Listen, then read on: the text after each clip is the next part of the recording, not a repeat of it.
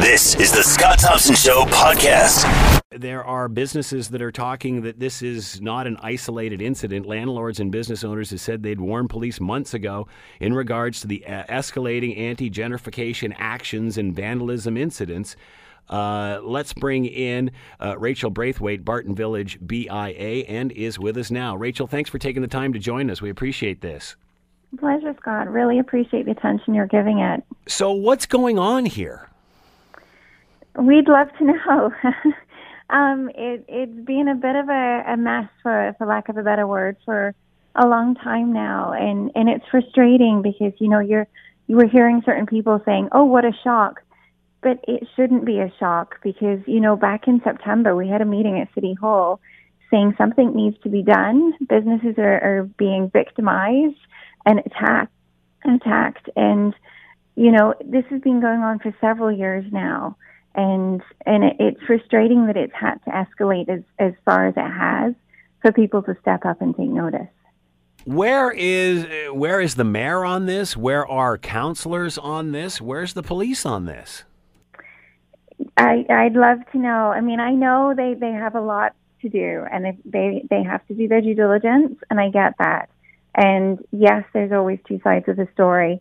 But I, we feel like we've been uh, let down, and my members feel like they've been let down because they're not hearing the side of the story where we keep trying to tell them we're getting attacked, we're getting, you know, um, you know, people are, are attacking us through social media, through physical violence, through postering, through you know these kind of things, and it's been going on for a while, and not just Dumbarton Village, but but other areas of the city as well.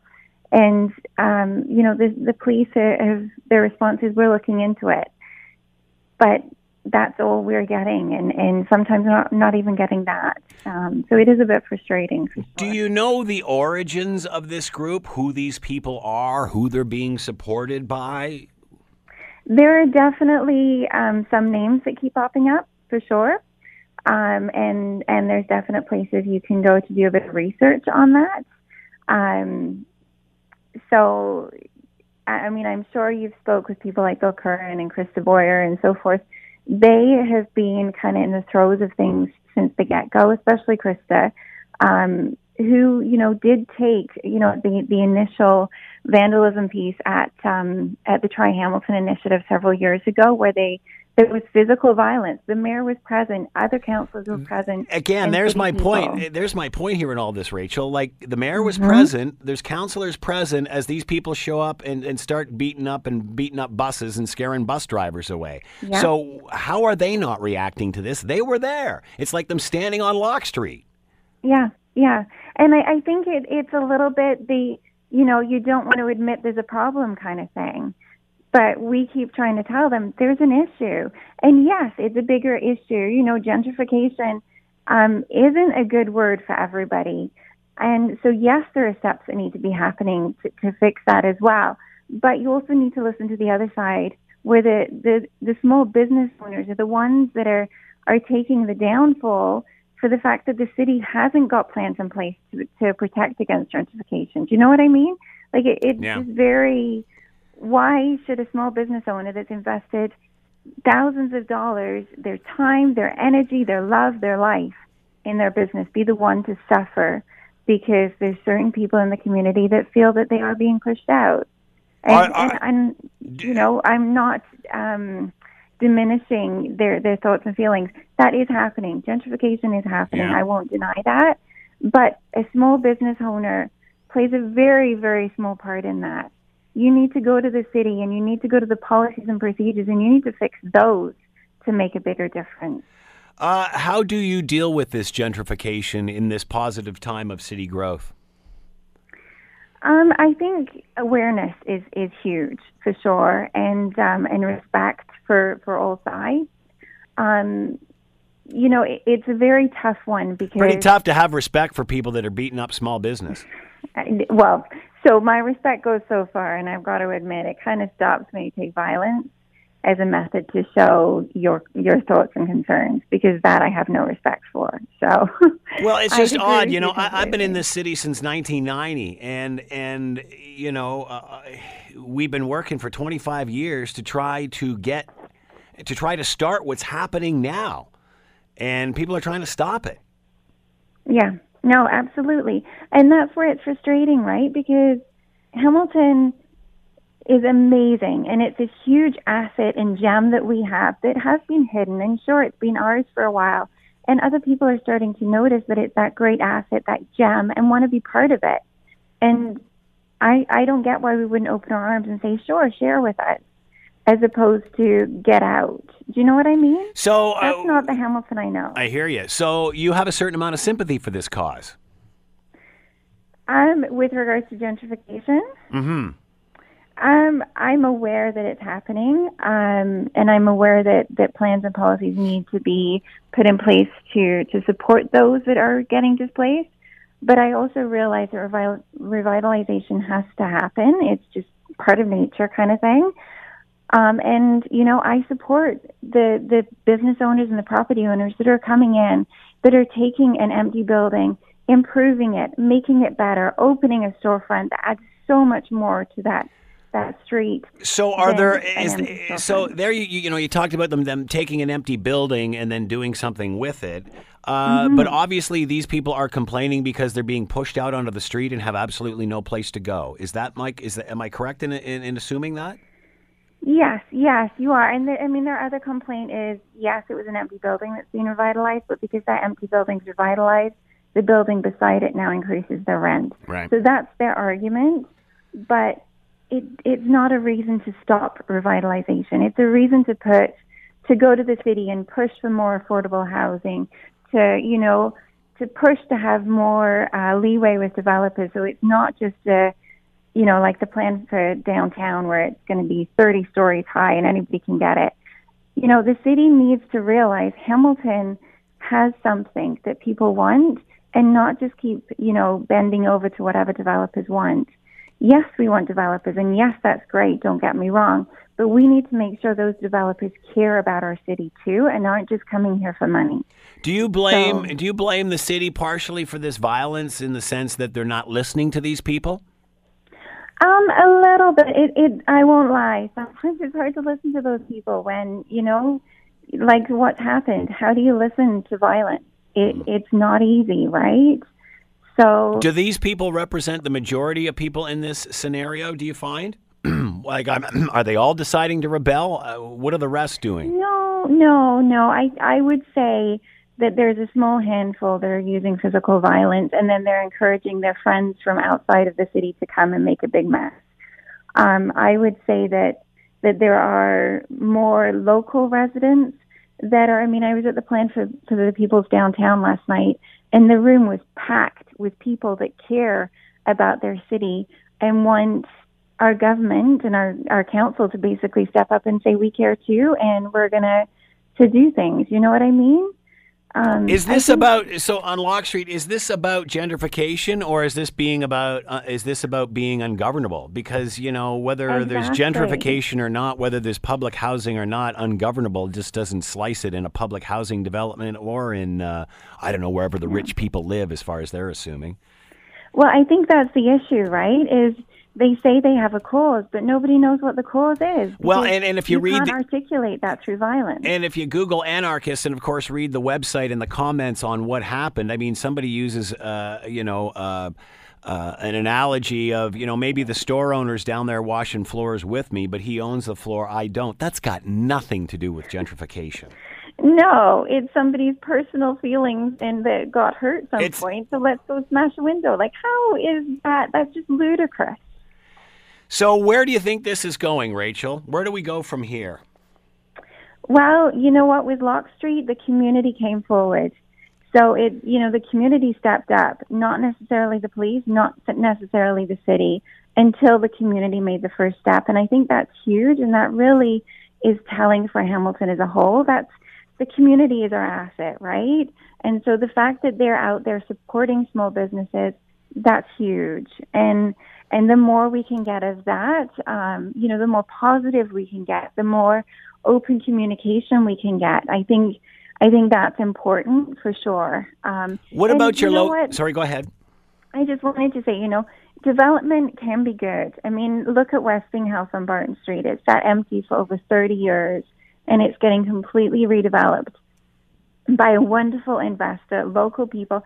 It, it's huge for this area, and I think that's key. Is we need good developers coming in who care about the city, and we're very lucky on Barton Street that we have some wonderful, wonderful property owners coming in. They're not sitting on empty buildings speculating for the market. They're transforming, you know, buildings that, that need some TLC and really making a difference. Uh, have you heard from the councillors in your area on this? Um, unfortunately, not. Um, So that we- would we be have- that would be Green and Merulla in your area. Um, for my area, it's just uh, predominantly just Councillor Green. Um, we did have a meeting with Councillor Green back in September, um, and he wasn't um, as supportive as some of my members would have appreciated. Why not? Um, he he's. I, I mean, I don't want to put words in his mouth, right? It's up for him to to, to answer. the but- unfortunate thing is he's not being very vocal right now. He's not really answering our calls or wanting to come on. No, it it's very frustrating because he seems to be very good at fighting for for a cause, and you know my members were very disappointed that they weren't supporting him um, when they were being victimized because a number of my businesses have been very victimized through this and personally attacked. Um, When you So talk it's- about those attacks and, and victimization, what do you mean? Give us some examples. Um, so the Heather, Matt and Meg from the Heather have been very, very victimized through this. So they've had um, Google reviews that have been fake, that have really decreased their ratings through Google. Um, Fake they- news. Yeah, My God. they they have had windows smashed. They've had articles written about them through the Tower, um, which is a local anarchist group that have put photos of the Heather saying basically go smash these windows um, and go attack the owners. Don't just smash the windows. They've had people, you know, spitting at them. They've had Mayday pra- parade right in front of them with police presence, where the people were throwing things at their windows and spitting at their windows, and and it just just happens, and nothing gets done. So you know, and that's just a small portion of what they've had done. So they are feeling very, very victimized and, and unsupported, if I'm honest with you, which is unfortunate Uh, because I know Hamilton is better than that. And and it's not that the community hasn't supported as much as it, it's the city hasn't supported and the police hasn't supported them personally. wow, that is disappointing. You're listening to The Scott Thompson Show, weekdays from noon to 3 on AM 900 CHML. Let's head down to the United States. Our dollar, as well as global stocks, fell after Gary Cohn, a key White House advisor, strong advocate of free trade, quits. Are the fears of a trade war real? Let's bring in Ian Lee, Sprott School of Business, Carleton University. He is with us now. Ian, thanks for taking the time to join us. We appreciate this. My pleasure, Scott. Uh, after the election, uh, President Trump was boasting about the stock market going up. Of course, uh, recently it has fallen back down again. And then, of course, after hearing uh, this information, it has fallen again, specifically around tariffs and, and such. Uh, can you play both sides of the street on this, Ian? Um, I, don't think so. I, I think that the this crystallized the resignation of Gary Cohn, uh, who was the most prominent free trader in the Trump White House. He uh, Cohn is the former a former president of Goldman Sachs, and uh, no question he was a, a free trader, a big free trader. And his resignation is seen by the capital markets as a negative signal, a signal that there will be no restraints or constraints on President Trump concerning tariffs. And if I can just back up for a moment uh, for the benefit of your uh, listeners, I mean, the tariff issue is really just the flip side of the free trade debate.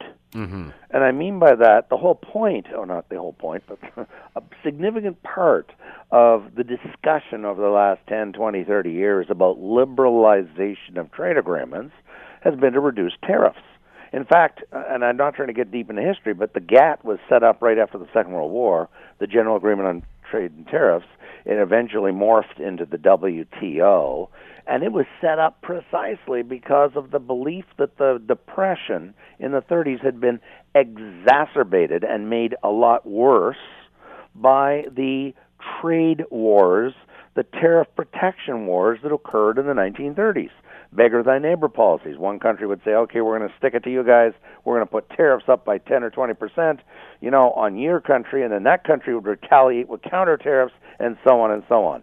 So in 1945, when they were setting up the United Nations, and this is well documented, by the way, they had a big debate. How can we create a more stable world order so we don't have more world wars or depressions? And they created the UN, and they created the IMF, and they created a whole bunch of organizations, including GATT. And then the idea was let's move towards the slow reduction of tariffs because they impede trade, they slow down trade, they reduce our standard of living. And so for the last from then until now, there's been a consensus in Canada, the United States, amongst all major political leaders in Europe that trade is a good thing and that trade barriers, principally called tariffs, should be reduced over time. And then along comes this guy called Trump. And he really throws the uh, the wrench into the uh, into the into the works, and uh, this is uh, frightening the markets, understandably so because they know that this is not going to what Trump is proposing, putting tariffs on, could lead to a trade war, and that will reduce growth. It will reduce opportunities. It will reduce prosperity, etc. And this is not a good thing for anybody. So that's why they're frightened about this. And there's no way that Trump can spin his way out of out of this uh, uh, this mess that he's in right now. Uh, many were asking if there was going to be exemptions. He doubled down again and said no exemptions, no exemptions. And now we're hearing rumors that there might be exemptions. Yes. I, I actually, because uh, I saw Speaker Ryan just yesterday afternoon um, on CNN speak very eloquently for targeted and surgical yeah. tariffs. And by the way, I'm not one of these, you know, I'm not living in the ivory tower saying, you know, it's a perfect world and everybody's perfect and nobody screws up and blah blah blah.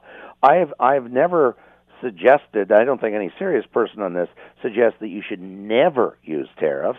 The argument that has emerged, the conventional wisdom, the the the consensus is that you only use tariffs as a last resort, not a first resort, and you only use it when the other side, some of the country, is cheating. And, and so there is a compelling argument to impose them against China. Now, somebody might say, well, that's easy You to say you don't like China. Well, I love China. I mean, I'm going there next week to teach, as I do every year. But the U.S. government agency that looks into dumping, which is where a company sells their own products below cost in another country. that agency in both Europe and in the United States, after studying it for a year and a half, two years, massive amounts of evidence and data and statistics and so forth, came to the measured judicial conclusion it's essentially a trade court that China was dumping steel. In that instance, it's warranted it's justified to impose tariffs on China because the regulatory rule of law process determined they were cheating. And and I mean, really, they did massive, massive research on this, and these studies are public, by the way. So what Trump should be doing, and that's what Speaker Ryan said, was do surgical uh, uh, tariffs imposing it on the people cheating. And Canada is not cheating on steel or aluminum. So I think there's still a, a good chance that uh, saner heads will prevail and that he will go the surgical route and just impose it on China, which at the same time would probably be very popular politically in the United States. And also, he's you know he's he's uh, lumping this in with NAFTA and using it as, yeah. as leverage and saying, you know, uh, I'm not going to I'm not going to. There's no exemptions. Uh, this is it. This is the way it is. Ten percent on aluminum, twenty five percent on steel. Uh, no exemptions. And then he turns around and says, well, you know, if we get a better deal with NAFTA, then I might loosen that. So in the end, can't we all see how this is going to end up? He's going to stand up and and and spew some poppycock about how uh, he got some sort of better trade deal, and that's why he's relaxing the tariffs, and we can all go back to our prospective corners. I do. I yes, yes. Uh, I do think that he has decided. I mean, it's very clear. I think from his tweets in the last 72 hours that he decided to uh, link the tariff issue to the NAFTA debate uh, negotiations, and uh, he, I think, is because I'm reading his tweets and interpreting them, and it seems logical. To, you know what he's saying. I mean, the, the logic I'm going to present seems to be the only thing we can infer from this is that he's decided he wants to put some more pressure on us to uh, make some concessions in the negotiations for NAFTA, and he thought, well, here's a real handy dandy weapon. you know, I'm going to announce tariffs anyways on some countries around the world. Let's throw Canada into the mix and Mexico, and then say to them, oh, by the way, you know, if you back off on some of these other issues that we're negotiating in NAFTA, I'll back off on the tariffs on your steel and your aluminum.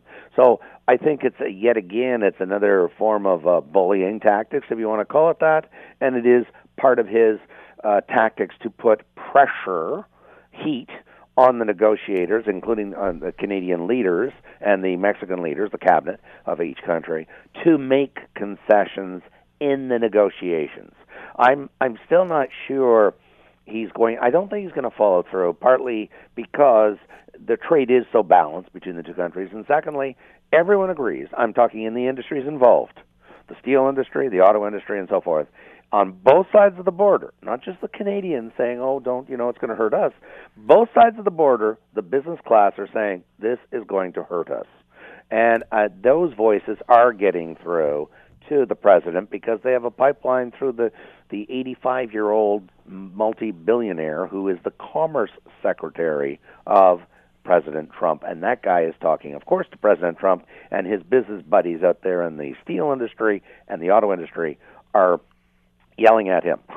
and that message, I think, is getting through to Donald Trump. Uh, he, you know, he was on. He was on last night, even saying that you know he enjoys trade wars. He enjoys pitting people in his own company against each other to try to get the best of them. At what point does everybody, uh, world leaders, business, whatever, do they just sit back and go, "Let him run out of gas. He's just yeah. a blowhard." And when yeah. he finishes, we'll go back in and do a deal. I mean, at what point do they just say, "Yeah, we'll meet with you on Friday once you finish tweeting"?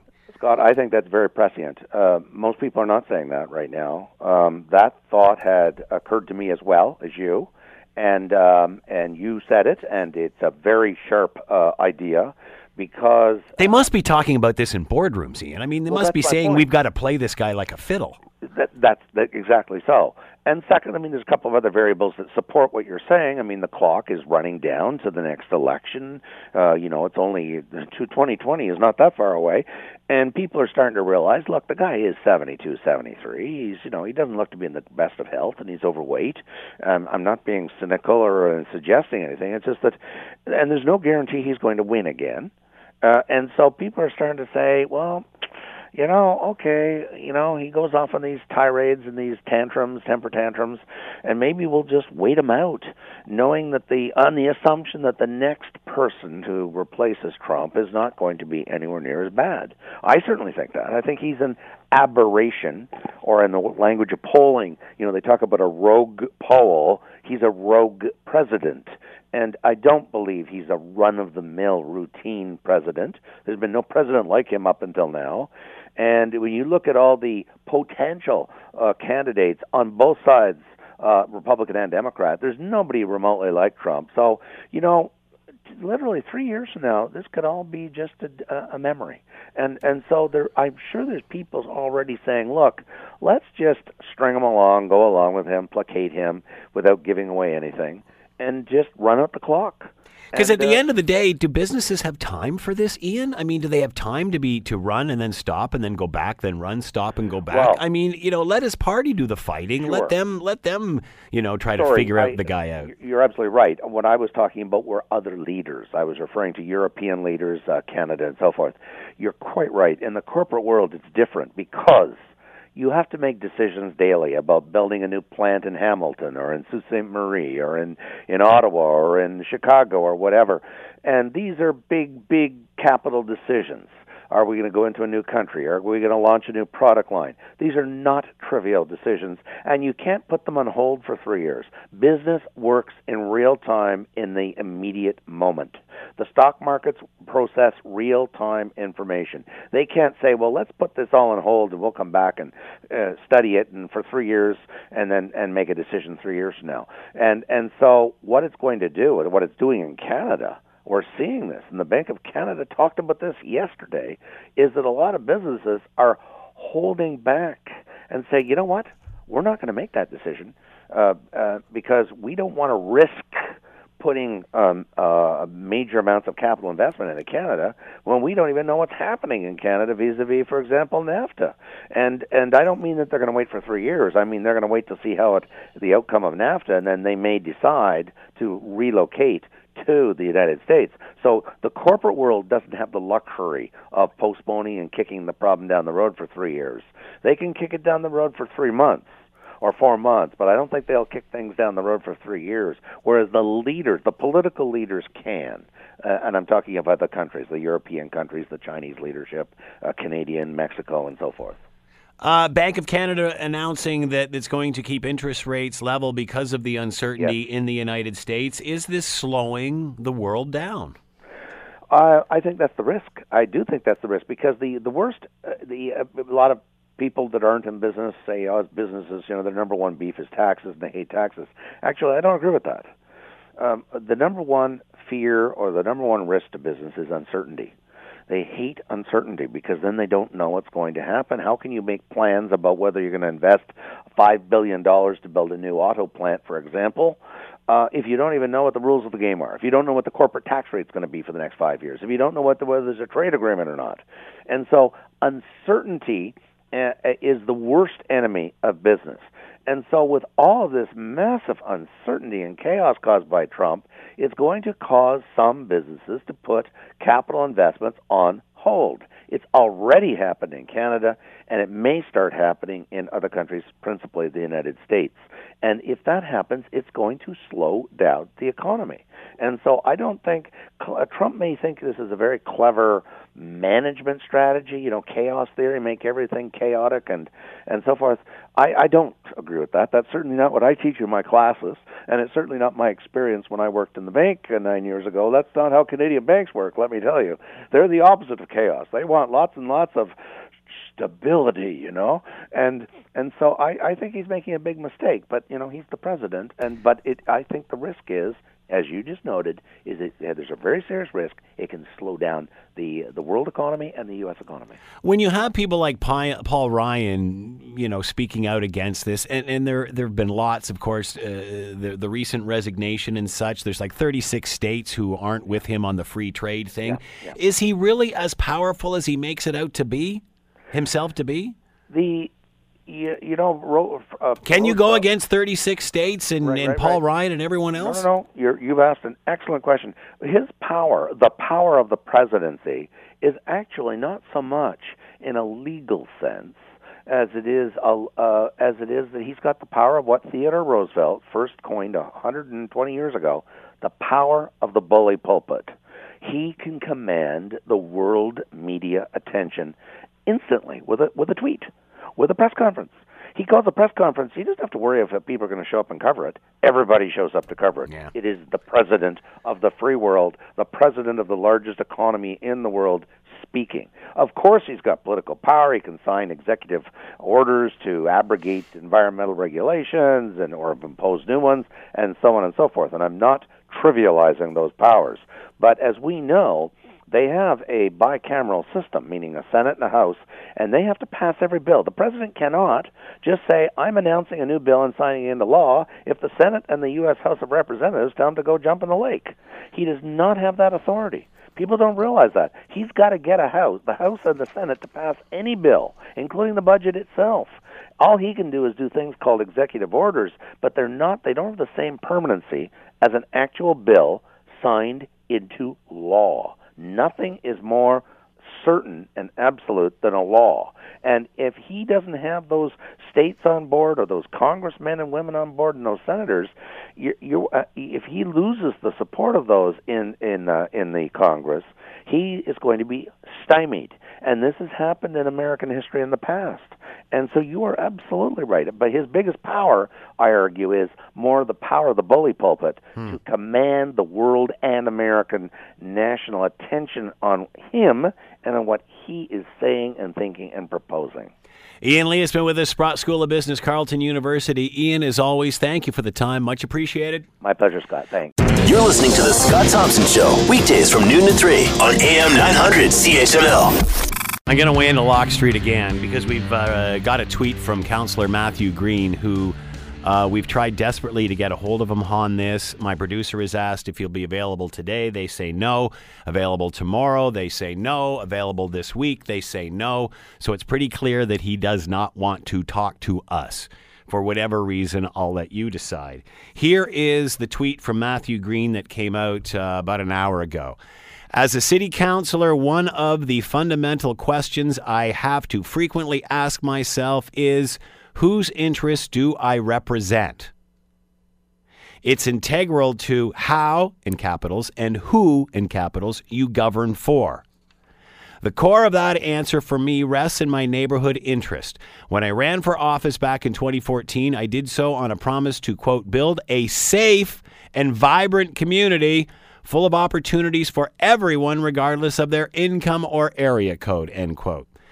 And with the events of this recent weekend still playing out, how do I know that I'm striking the appropriate community balance of interest? It's become pretty apparent, actually.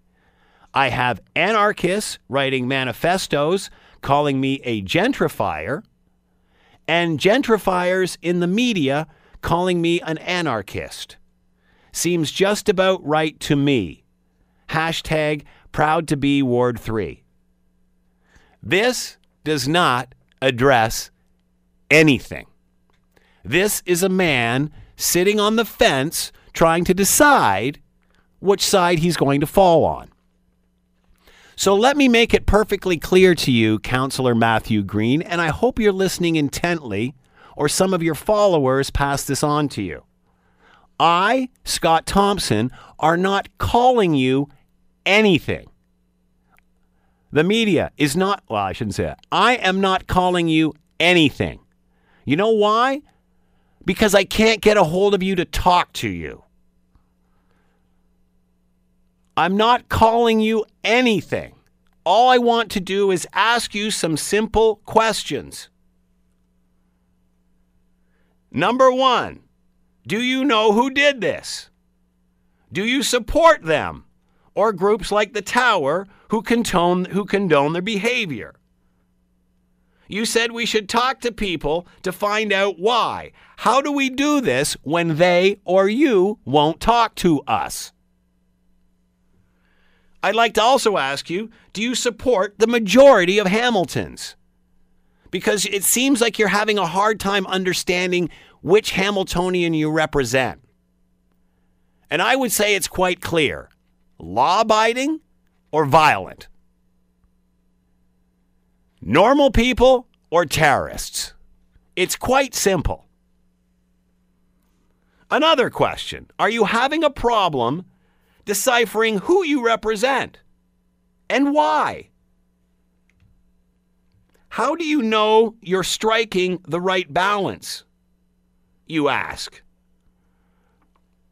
I would say whether it falls within the law or not. And groups like the Tower are condoning what has happened on Locke Street. So, this note, this tweet that I've just had printed off for me, it doesn't address any of this. It doesn't address any solutions. It doesn't address any pro. It doesn't address anything. All it does is explain, kind of, why you're silent. Because you're playing both sides of the street. You're pretending to the one side that you're supporting them, and yet in public, you're not saying anything about it. So I'm not calling you anything. Please don't start an investigation into how I'm treating you. I am giving you every opportunity to come on the free public airwaves to explain yourself, why you are constantly being linked to these groups, and why you put out such a vague tweet as you do. My other question is Do you feel you are representing the majority of Hamiltonians, even those in and out of your ward? Because I would suggest it appears you're not speaking up against the violence. You, it seems that you're not condemning what happened on Saturday night. Why? And why won't you come on and, and talk to us?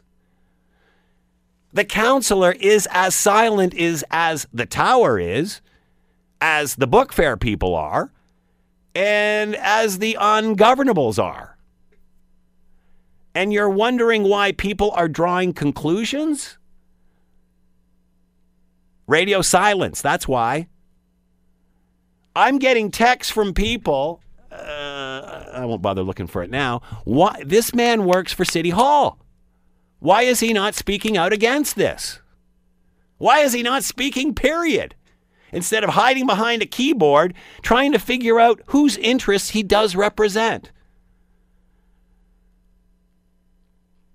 Whose interests do I represent? I would hope it would be law abiding citizens. That seems like a no brainer to me. So, by not coming out and explaining to us all the reasoning behind this, the logic behind this, the future behind this, the solution behind this. It, this is almost like Trump. I just like it if the two sides are fighting.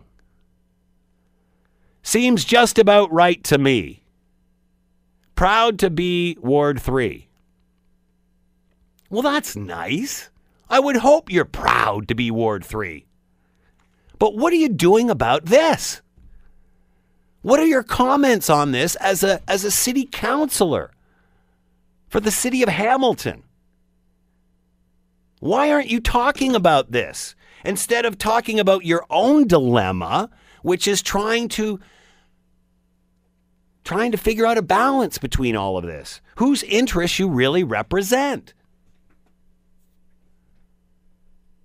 So again, you know, I can understand if you want to stick up for these people. I want I can understand if you want to help their voices be heard.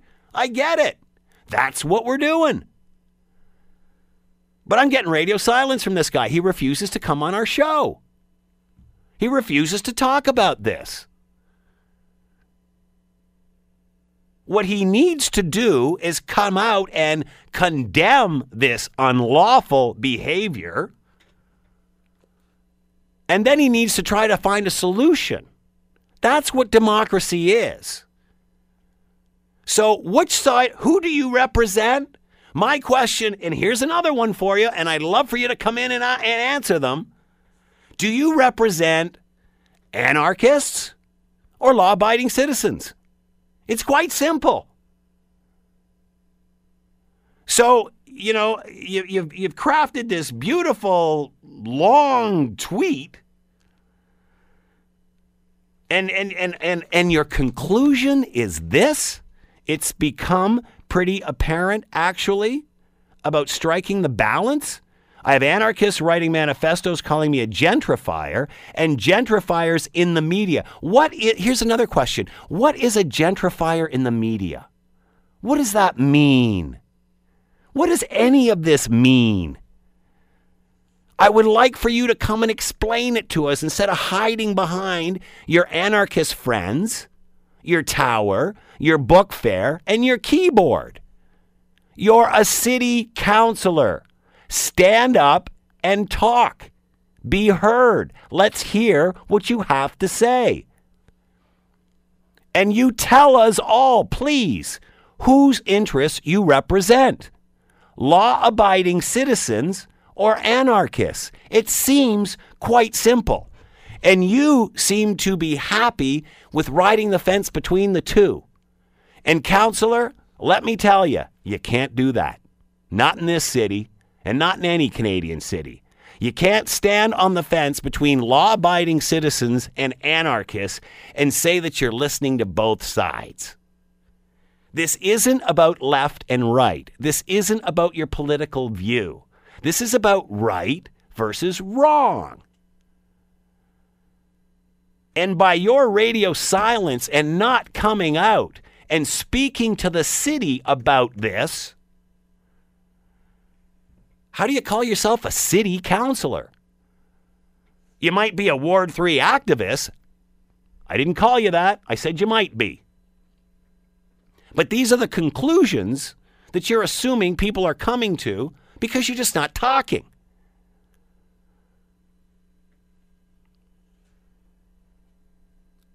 How, whose interests do I represent? As a city councilor, one of the fundamental questions I have to frequently ask myself is whose interests do I represent? I can understand that when you're fighting over area ratings. Stop signs, potholes, whatever. But when you're talking about right and wrong, lawful and violence, terrorism and the average citizen, I don't think you got to ask yourself that question here, counselor. And I think Hamiltonians have to now ask themselves why they voted for a counselor whose interests they're not sure they're representing at all. Who, who the, the counselor doesn't know whose interests he represents. How does a counselor like that get voted in? And now I believe he has to explain to his constituents whose interests he does represent law abiding citizens or anarchy. You can't ride both sides of this fence, counselor. Hamiltonians will not let you get away with that. That's just politics. That's just buying votes. We can see through that. And that's why we elected great young counselors like yourself. This is incredibly disappointing. Silence is what we got from the old council. Now we're getting it from the young guys too. Hiding their special interest. Whose interest do I represent? If you've got a hard time understanding whose interests you represent on Locke Street, you should stand up and tell your constituents that. You should stand up and tell City Hall that. Because everybody will say demonstration is about encouraging debate, discussion. These people are silent. They did their damage and then they run and hid. They ran away. They ran into the streets. They tore off their little hoodies and they ran away. And then you got places like the Tower complaining some right wing goon busted my window. Well, what about the left wing goons that beat up Locke Street? You're all goons. You're all extremists. I'm referring to the tower now, not you, Matthew. Just so you know, I'm not trying to insult you here.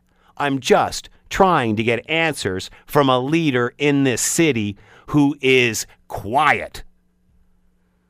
I wonder if he's talking to the tower. I wonder if he's talking to the anarchists. I wonder if he's talking to the people at the book fair. Because he's certainly not talking to us, and he's certainly not talking to you. Stand up, Matthew Green. Tell us how you feel. Tell us whose interests you represent on Locke Street. The lawful or the unlawful? It's pretty simple, Matthew Green. Let's hear from you. The Scott Thompson Show, weekdays from noon to 3 on AM 900 CHML.